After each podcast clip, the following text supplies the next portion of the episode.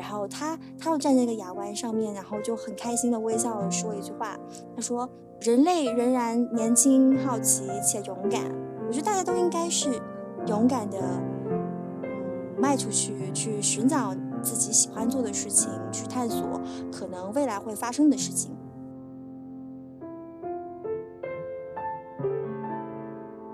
世界上可能在发生一些更大的变动，然后有时候我们可能会觉得自己生活中的一些事情可能没有那么重要，但是其实我们这一期播客也想再说，你的感受依然很重要，寻找自己依然很重要，走出去去拥抱大自然依然很重要，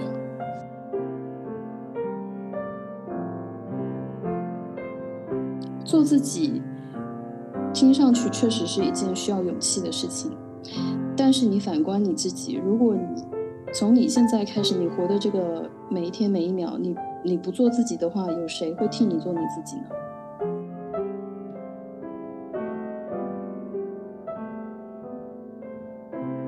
？Hello，大家好，欢迎大家收听本期的下周辞职。我们是一档四个人的闲聊播客，专门分享那些跟工作无关的事情，希望有朝一日可以成功下饭，早日辞职。大家好，我是丽丽。大家好，我是喵喵。大家好，我是杰德。哦，说起今天的主题呢，我突然间想到前几天跟我妈妈的一个谈话，我的老母大人。嗯，我刚好跟他刚好跟他聊了一下我的小伙伴，我的小伙伴最近在职场上遇到的问题，因为他是在。呃，银行上班，所以呢，他就遇到一个问题，就是他的职业上升的阶段啊，他可能很难在职业上有一个上升的阶段，他也许他的这个岗位就会一直做到退休。所以呢，我就问了我妈这个这个情况，然后我妈妈的回答就是，嗯，也许他爸妈并没有打算让他在职场上有太多的发挥。然后当下我第一个反应就是，嗯，为什么不是他想要怎么做，而是他爸妈想要怎么做呢？因为。嗯，在职场上，每一步都是你自己需要去探索出来的。于是呢，我们就想到说，我们今天要不要聊一聊有关于做自己嗯的事情？有没有小伙伴想要分享一下相关的经历跟想法呢？有啊，有啊，有啊，有，选我，选我，我来抢答。好的。好，哎呀，说到这个做自己啊，真的是职场老油条的一个心病啊，就是。稍微说一下，就是其实我们嗯每个人的这个工作的 career progression 可能有各种各样的，有的人可能就是一下子就选好了一个专业的方向，然后就是呃纵向耕耘下去；有的人呢可能就是会先试一下不同的行业。我最近看到一个一篇那个 Harvard Business Review 一篇文章，提出了一个 career portfolio 的这个概念。那意思就是说，有点像是就是我们所说的这些呃 financial 财务上面的 portfolio，呃 investment 上面的 portfolio 啊，或者是说设计师的一些作品的 portfolio，这样其实就是说你涉猎的范围，嗯，给他做一个展示，那你有这个不同的领域的这个经验。那如果我们从 career portfolio 的这个角度去看的话，嗯，我们可以用一种不同的视角去看这个问题。呃，换句话来说，就是你你可能可以看到的是，这个人在不同的职场的选择，他可能是说前三年在做财财财经的分析分析师，然后后面几年去做了一个呃 hiking 的教练，或者是什么瑜伽导师之类的，完全不相关的，然后再过几年又又去做了一个市场部等等等等。呃，那么就是这样的一个角度上来看，如果你去呃 value 这样的一个人才的话，那你看的东西，你可能会比较容易倾向去从这个人本身去出发去理解，说他每一步做这些改变的时候，他的考虑是什么，他在意的东西是什么，which 就是这些原因构成了什么东西对他来说是重要的这样的一个角色，那更容易被翻译成就是这个人的价值观呐、认同感呐等等。那如果是从这样子的角度去筛选人才的话，可能比较容易去看到一些，呃，能够真正跟你长久在价值观上面呃比较契合，能够长久走下去的一些，呃，事业上面的 partner 吧。甚至是这个 partner 的意思，不是说这个层级上面的一个合伙人这样的一个层层级啊，你是就算是一些比较，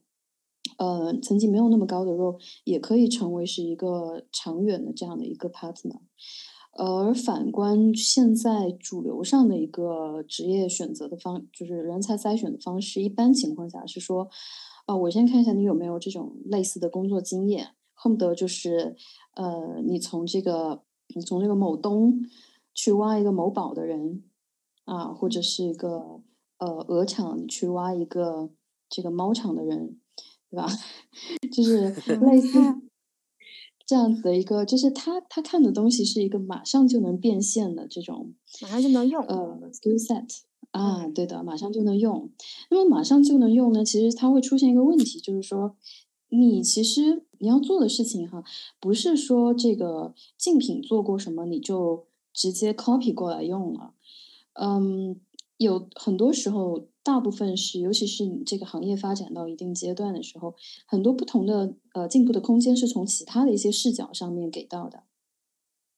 那那就是这个，所以总结来说，就我刚刚说了两种完全不同的，呃，在这个 talent acquisition 这方面的看法。嗯，然后我读完这篇文章之后呢，我就开始看审视了一下我自己这些年的职业发展的路程嘛。就其实我的领域是在有一个大的领域底下，但是有涉猎过不同的上中下游的这个范畴。那么我最近在新加坡这边找工作的时候，就遇到了，呃，就聊了聊聊了非常多非常多的公司，然后包括其实我现在，呃，本身也是在 带薪找工作。扣题了啊！说不定下周就辞职了。对，第一个完成 辞职大业的小伙伴。啊，对，希望大家给我运气，让我下周辞职。嗯，这也是一方面，就是 I mean，当我还在这个职场中，呃，这个浮浮沉沉奋斗找自己的这个过程中的时候，其实我就看到了。呃，很多不同的公司，他在看人才的这种视角。之所以跟刚跟大家分享这篇文章，也是因为，嗯，我在聊了这么一圈下来之后，对于这篇文章非常有同感。那，嗯，也带出一个思考方式给到大家吧，就是在这个订阅我们的二十 六个小伙伴们，嗯，如果你们也在思考这个。这个职业发展的这个问题的话，不妨用一个不同的视角来看一下自己，嗯，也会比较容易帮助你回答说自己是个什么样的人这个问题吧。那但是跳出这个职业发展这个这个框框来看啊，我们其实这个这期节目也想跟大家讨论更广阔一点，就是说，呃，如何去定义你自己？你是由你的工作来决定的，还是由呃工作之外的一些东西来来定义你自己的？那我就这两天做了一个思想实验，就是我就问自己说，假如说我就下周辞职啦，然后呢，假如说我是裸辞，那么我接下来有一大把的自由的时间，我想要做什么？然后这个的 context 说，对，喵喵现在还年轻嘛，对啊？就是这个十八岁，对对对，刚刚十八岁还领几十个月这样子的一个。年轻的时间点，那么我接下来，假如我不工作，我可以做什么？那我就在想，我哇，我有好多好多的梦想啊！就是，嗯，我每个文艺青年都想开个奶茶店、咖啡啊，sorry，都想开个咖啡店，也可以卖奶茶。对，应该是书店，书店卖咖啡，书店卖咖啡，或者咖啡店卖书啊，都行。然后我就很喜欢在那种呃茶厂里面，我我确实是有小时候一起长大的小伙伴，现在是在经营一些茶厂的，然后就是对啊，是超美的，就是那边特别的治愈，因为我真的觉得在茶厂里面是人和自然，呃。呃，非常和谐共融的这样的一个关系，本身做茶的这个过程也是一门艺术嘛，就是如何找到这个和自然的相处之道，然后把你对于自然的这个理解融入到茶的这样的一个呃载载体上面去嘛。那就说回来哈，就说在茶厂的这个这个整整个天地人之间的这种和谐氛围是非常治愈的，因为我每次去。呃，如果有机会回老家去的话，去到小伙伴的这个茶厂，我都觉得就生而为人特别幸运。哇！对啊，就超美啊！那我也觉得，就是其实本身茶这个东西是非常有这个哲学味道在里面，而且也很治愈嘛。如果你真的去，呃，细心去品它的话，那其实我觉得，以我这么多年在品牌咨询，哎，我暴露我的身份，哎，没关系，只暴露给二十六个人没关系。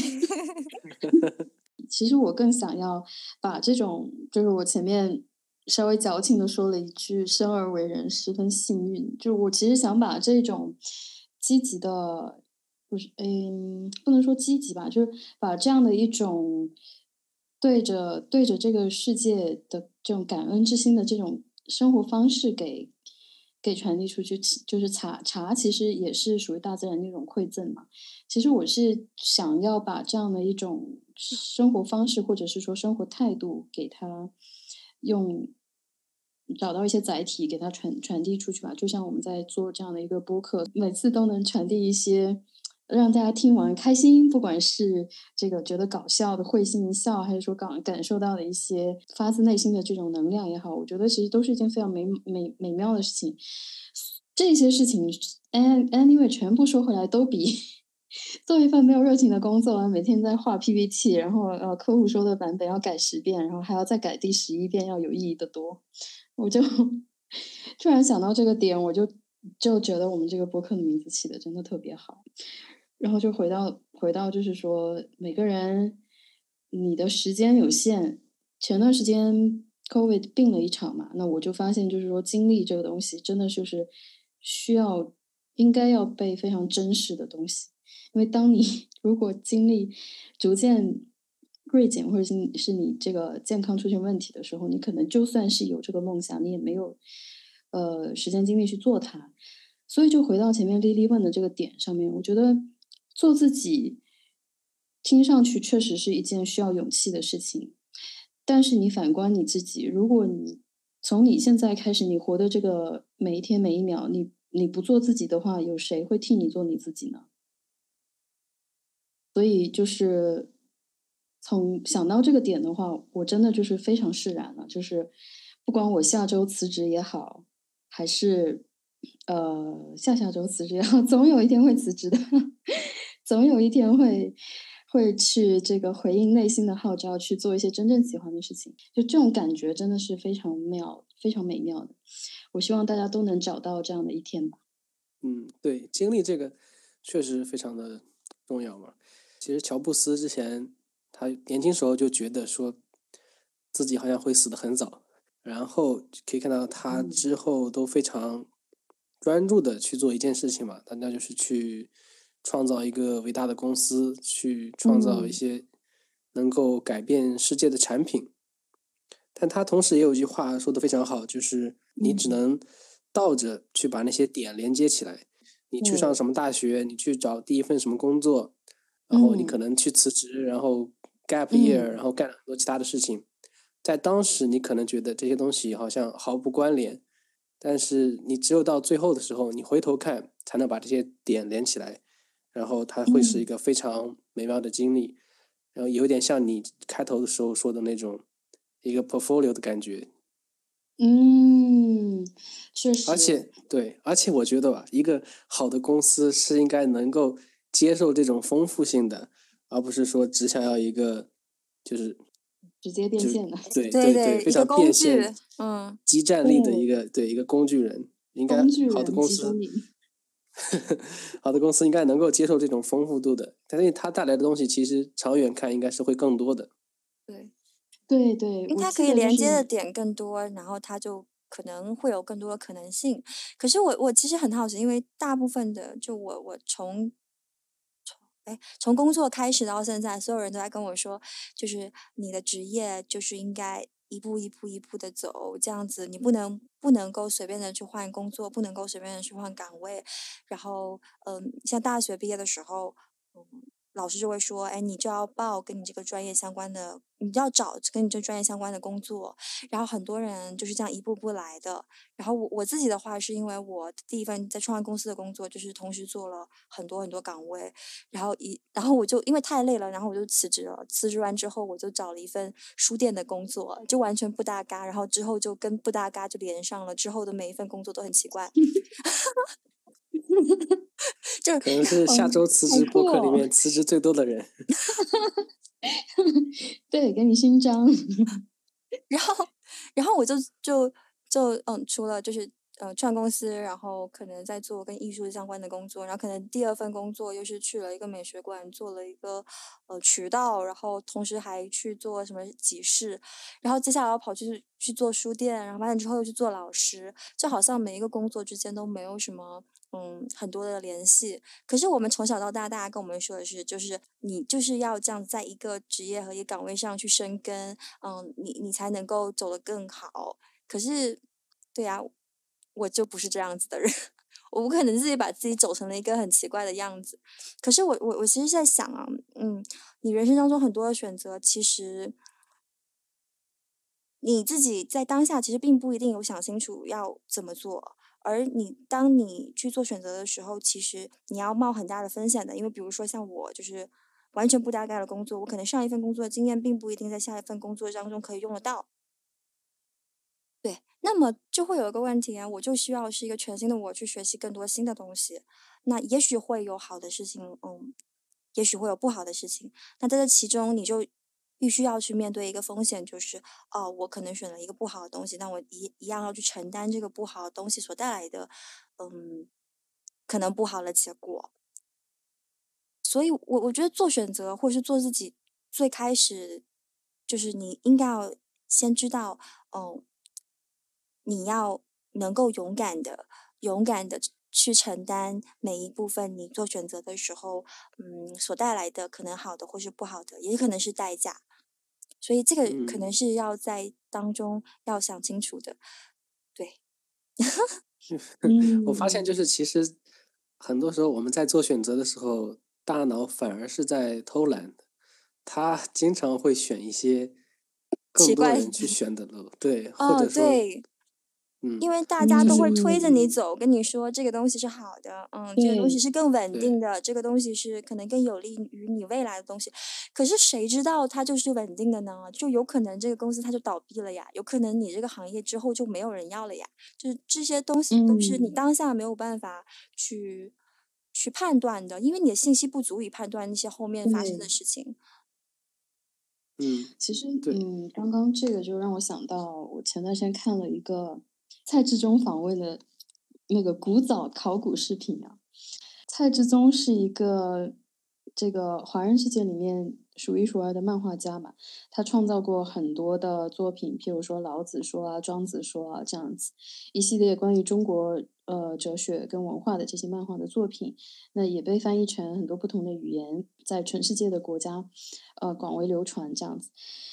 他这个访谈上面，他就说到一个点，就是说他从小就知道自己喜欢漫画，喜欢画漫画。呃，然后呢，对他说，他三四岁的时候就知道自己喜欢。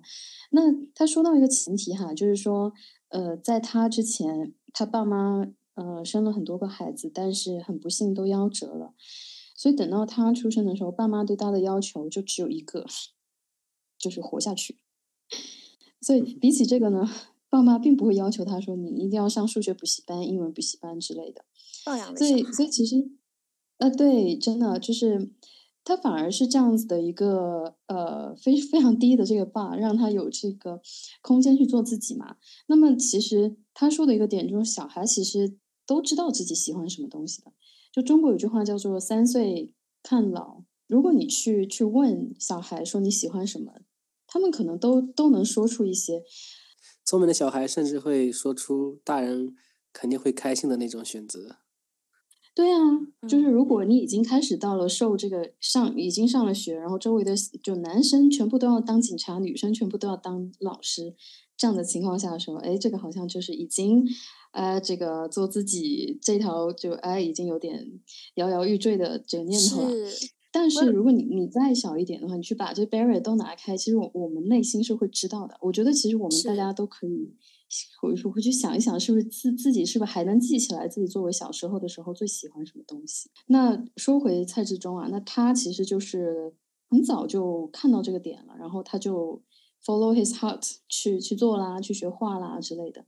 然后他他到少年的时候跟他爸妈说，嗯，我不想读书啦，我我要去画画，我现在我要去台北了，因为有个出版社要联系我，跟我去谈这个出漫画的事宜。呃，爸妈也没有阻拦他，也没有跟他讲说为什么其他小孩都在学习，你在画漫画，就都没有这样子去问。看他这个演讲有几个很感动的地方，一个是说，当他在这个对画漫画这件事情的态度的时候，他说，呃，很多人会问他，怎么可能，呃，一天工作十几二十个小时，你不累吗？那他说我不累啊，对于我来说，画漫画这件事情它就是娱乐，就是我每天都在做自己开心的事情，我甚至闭关在做我自己开心的事情，我都不觉得我在工作。那我有这样子的心态去对待漫画这样的一件事情的话，你觉得我能做不好它吗？就是这个 driver 从是从自身出发的，那他自己就是呃讲到这个，他自己明白了这个道理之后，对于他的子女的教育也是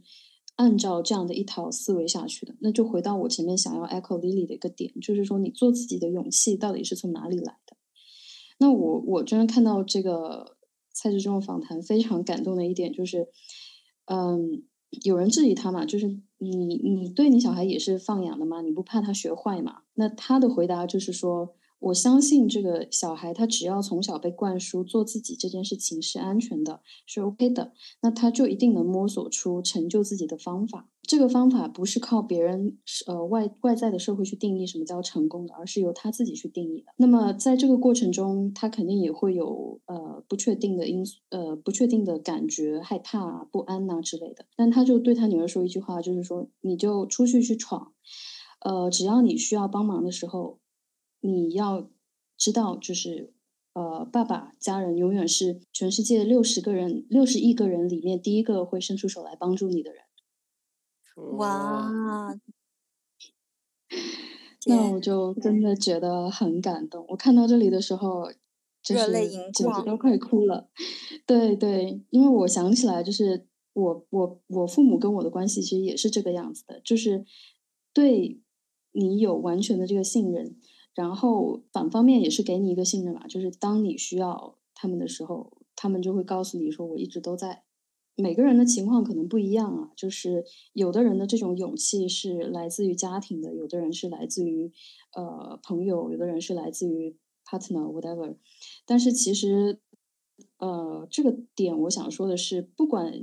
你是来自于谁的这种这种力量，嗯，最终都是转化到你自己的身上的。你要自己去相信，说我是一个有能力去做自己的人，且我有这么多的。资源去做自己的人，然后你才能迈迈出那一步去做很多属于你自己的事情，也可能不是今天，也可能不是明天，也可能是下周，对吧？谁知道？但是 Steve Jobs 说的那句话叫做 “connect connecting dots”，它其实背后的 following sentence 就是 “follow your heart”。它 exact wording 就是说，knowing that the dots can be connected backwards will give you the courage of of following your heart。我理解这句话的意思就是说，当你每次去做一些重要决定的时候，可能都是由你的一种叫 gut feeling，直觉性的一些呃一些想法做出来的一些一些决定吧。它可能就受外界的干扰会比较少。这样子的话， 嗯，人只有回到。也是蔡志忠说的那个点，人只有做自己真正喜欢的事情，他才能做得好。一旦你找到自己真正喜欢的事情，无论你面对多大的困难，你都会把它做得好。嗯，在这里其实很多人，呃，并不知道自己真正喜欢做什么事情。对于哪怕是对于成功的定义，其实对个人来说也很难有一个就是自己的区别于社会主流的默认的。的一种价值的一个定义，有个故事嘛，他是这样说的：有两条幼小的鱼啊，在水里面游来游去啊，呃，他们迎头碰见一个老鱼啊，年长的鱼，他们就点头示意。然后这个老鱼就问孩子们说：“哎，早上好，感觉水里怎么样啊？”这两条小鱼呢，继续游了一会儿，随后有其中一条终于忍不住了，他就看着另外一条说：“究竟什么是水呀？”就啊，哇！我感觉很多时候我们也是一样，就是大家可能做了很多事情，然后没有意识到水的存在。其实这个水就是很多不加思索的做出的决定，它看不见。然后如果你生下来就在这里面，你其实是感知不到的。嗯，所以需要一定的训练，或者说需要你刻意的去察觉这个水的存在。哦，你在这里说水是那种约定俗成的、看不见的束缚，是吧？也不一定是束缚，它可能是甚至是引导。嗯，对，其实我我更同意的是是这这个点。嗯嗯嗯，你就是可能认知或是你的脑子跑在你的意识前面了，就是你没有意识到它，但是你脑子已经跑在那个前面，但你不知道。对对，嗯哦，或者是说你的这个直觉其实一直在 guide 你做一些事情，但是你的脑子没有聚焦在这个事情上面，你就忽略了它，你就忽略了其实你本身是所谓的喜欢啊，就是在这样子从我们的意识层面上面被溜走的。说的有点抽象啊，我看举举个例子，就是大家这个播播客上面前面这个片头曲，很多时候是我弹的，呃，对，目前为止都是我弹的。目前为止都是你弹的。箭头当当，那其实我学钢琴，我不是从小被爸妈逼的啊。对，前面说我爸妈其实比较开明嘛，所以从小没有逼我学过什么东西。我是后来就是呃从家里搬出来以后，在很多不同的地方工作，然后然后我才接触到，就更更多的接触到钢琴。那我我在读书的时候，其实有有学过，但是没有把这个 focus 放在上面嘛。但我后来真正开始工作了以后呢，呃，我就会发现，就是哎，要么就是我在北京住的那个呃那那一套公寓旁边的那个商场，我就发现了有这种什么呃钢琴学习的工作室，然后他有这种钢琴的。呃，每每个月月卡不限次数的练习什么，有老师教之类的。然后后来我有个在北京的朋友，他他他说他家里有架闲置的电钢琴，呃，问我要不要，我说啊，那好啊，那当然要。然后就这样，我我在北京家里就有了一个琴，长期的，呃，可以有有这样练琴的一个机会。然后后来我搬到上海去的时候，我就找了一个房子，在这个讲过在法租界里面的一个老房子，结果房东阿姨就是。家里有架钢琴，然后小孩都长大去读书了，她嫌在家里占地方，又又给到我，这样我家里又有了钢琴。然后，我现在搬到新加坡，我当时住那个酒店式公寓，刚到新加坡的时候，我第二天就是这个 COVID 测试是阴性之后，我就可以出门了嘛。我住的那个公寓对面马路有一条小路，就好奇走过去看一看，结果那里面就有一个钢琴的 studio。然后什么二手钢琴啊、老师啊，还有这个学生演奏会啊，等等等等，一系列一条龙，就是在那种场那个场合发现的。你说这个钢琴，我坚持这么些这么多年，尤其是工作了以后再去学，其实蛮不容易的，说实话。但是呢，在在无意识之中，就是会有很多这这种巧合，它就出现在我生命中，然后我又都会看到。并且不断的唤，嗯不断的唤起你说你要开始练琴了。对，不断的给我这个机会去让钢琴变成我生命中的一部分嘛。那其实我也是在经过了这么多次以后，我才后知后觉，发现说，哦，原来这一件事情我坚持了这么多年，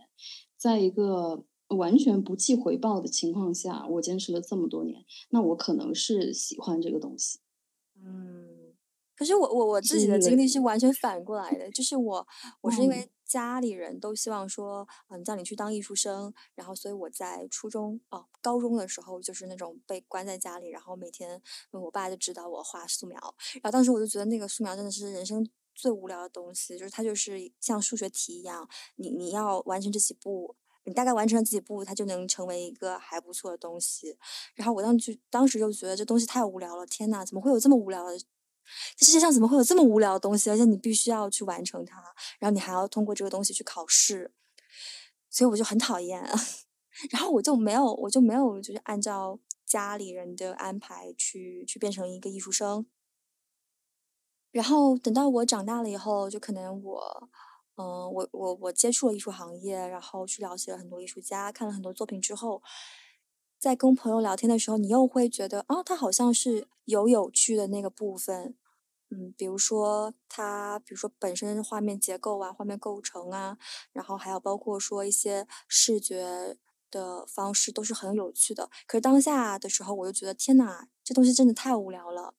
可是我也很想跟，就是如果说有朋友听到这个这个播客的话，想跟大家分享，如果你真的不是要从事呃艺术行业，或者是你不是要艺考，或者是你不是要就是去专业美术院校，我真的不希望大家去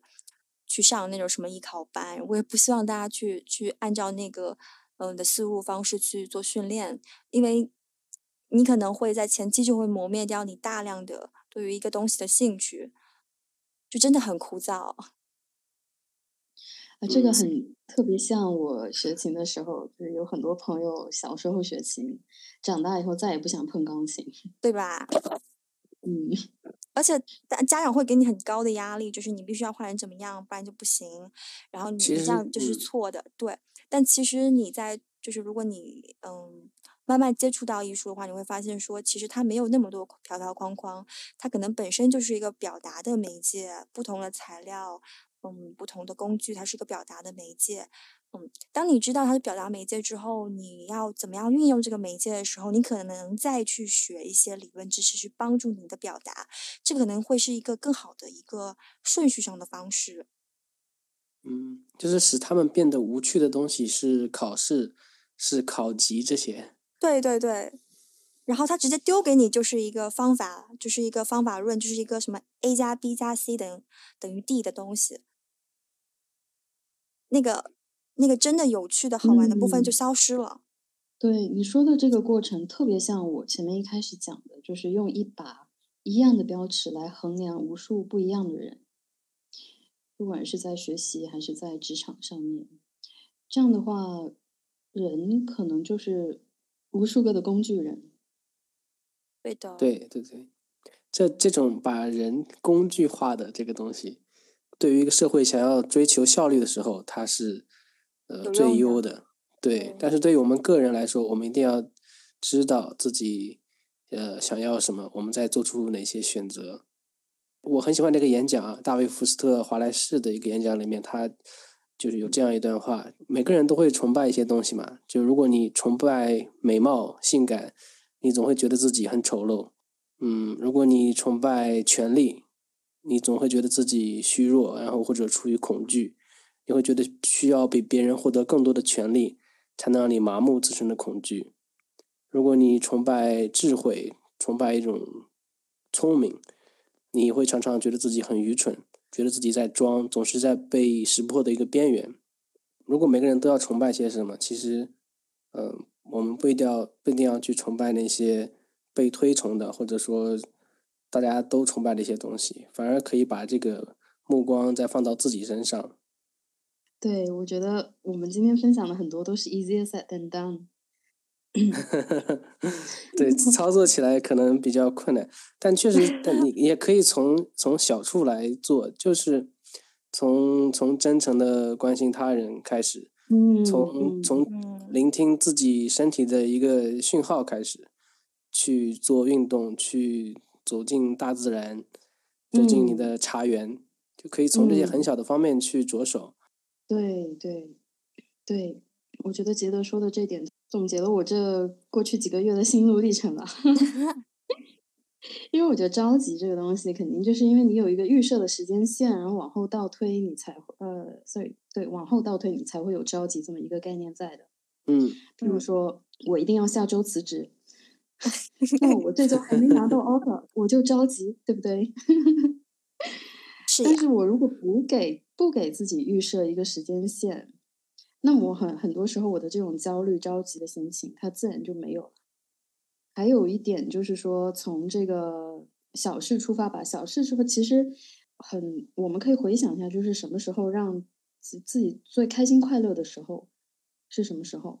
其实这是个非常简单的问题啊。但是当我开始问自己这个问题的时候，我是想了一阵子，我才想起来我什么时候开心快乐，甚至是最开心快乐。当然，我们每周的读书会就是我最开心快乐的时候，我每次都这么说。嗯，你有些蛛丝马迹嘛？像我觉得录播课这个过程，我就很快乐。我们老是开玩笑说早日恰饭，但是这个东西也不是说我不恰饭我就不做了，然后也不是说呃我这个做了播客三个月以后我就一定要恰饭，不然我就是一个失败的播客。就是我觉得其实。不带目的的去做一件事情，然后享受当下这个过程，就是一件非常快乐的事情。那 again 回到那句话，就是我们问我自己啊，就是只是这样的一个逻辑过程哈，就是说我想要怎么样做自己，那么我往前倒退一步，就是我想我想去呃想明白，就是我喜欢什么样的事情。那么我要 in order to 想明白我喜欢什么样的事情，就要去想我做什么样的事情是快乐的。就这个又是我们跳入的那种大脑思维的陷阱里面去。会不会有另外一种可能，就是我们就 let go 这一套逻辑思想，然后我们不要去纠结太多，说我有没有意识到我当下是不快乐？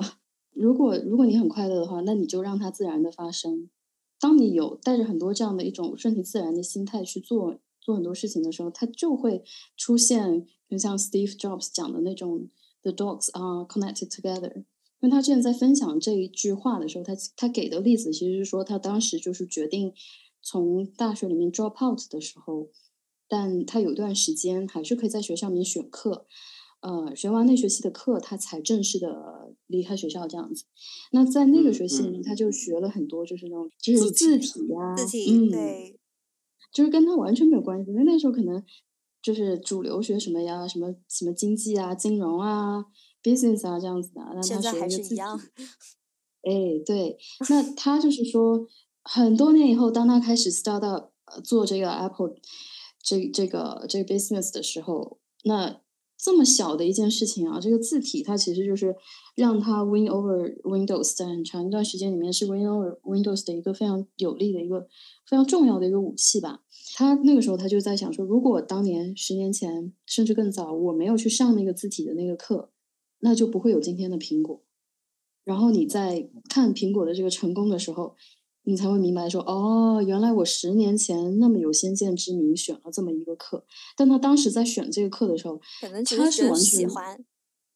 对他完全意识不到说，因为我十年后要创一个叫苹果的品牌，这是不可能的。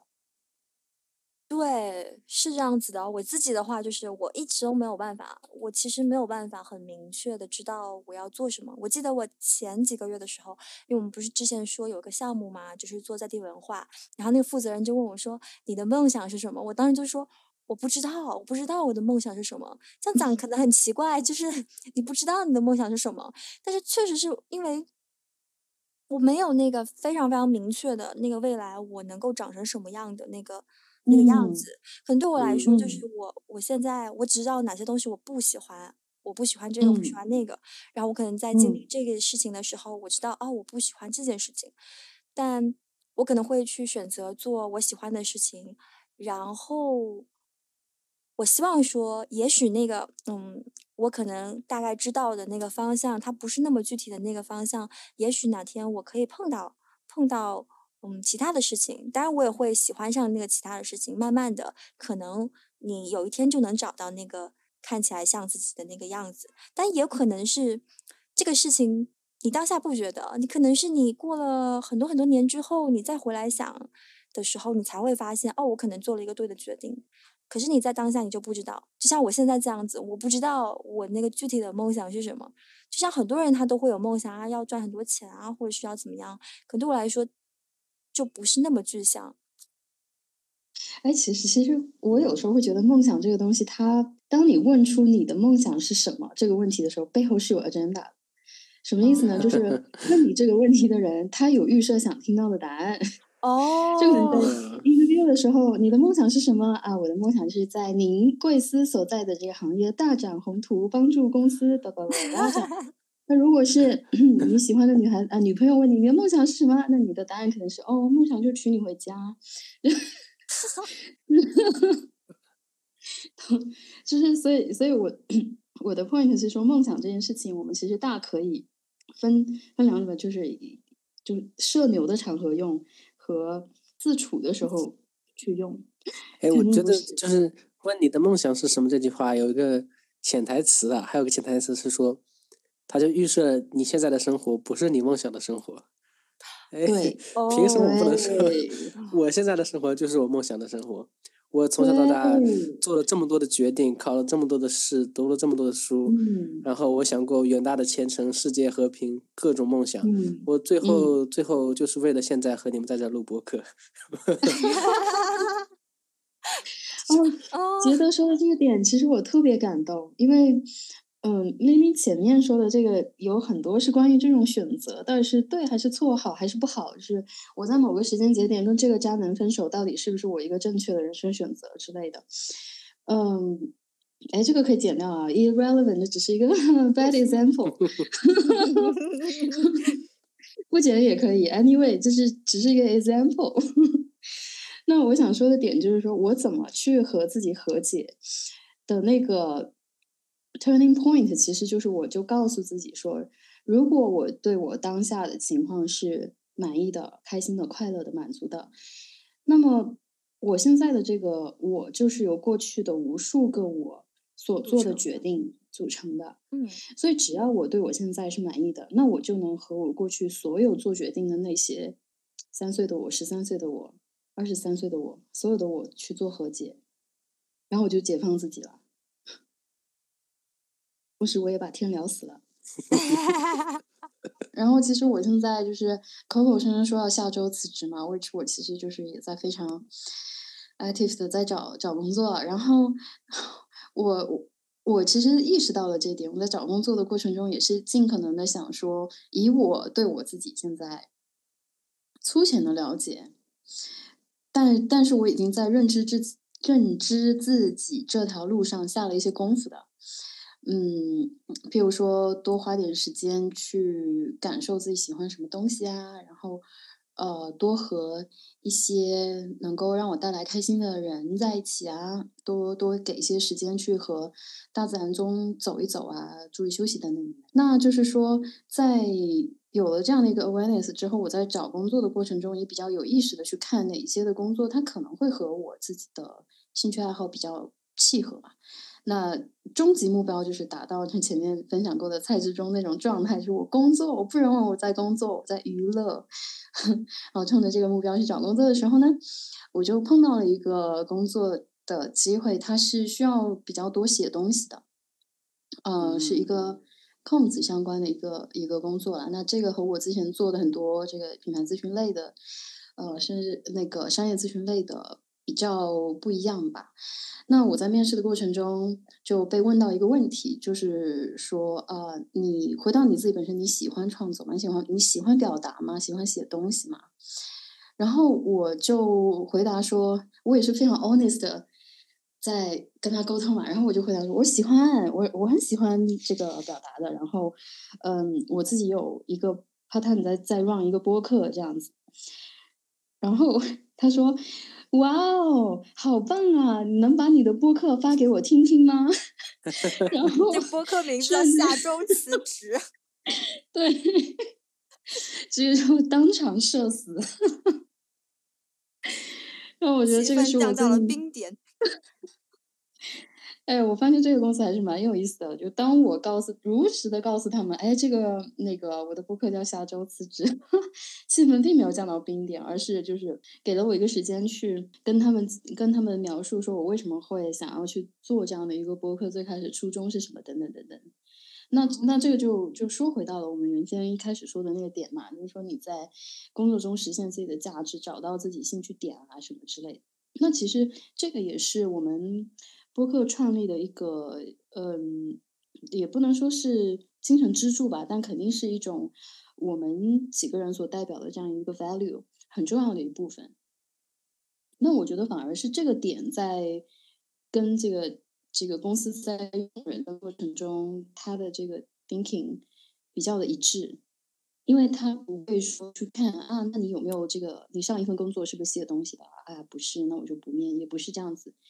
他可能更多的是去看说你这个人不同的从 career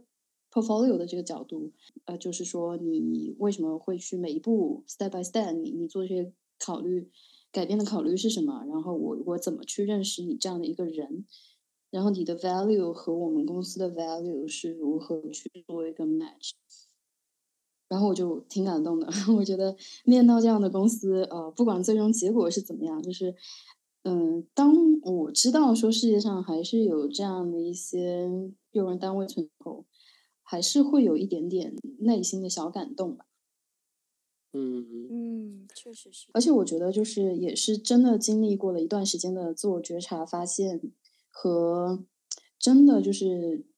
be honest with with yourself。然后这个的意思就是你拿掉很多你认为你需要做的东西。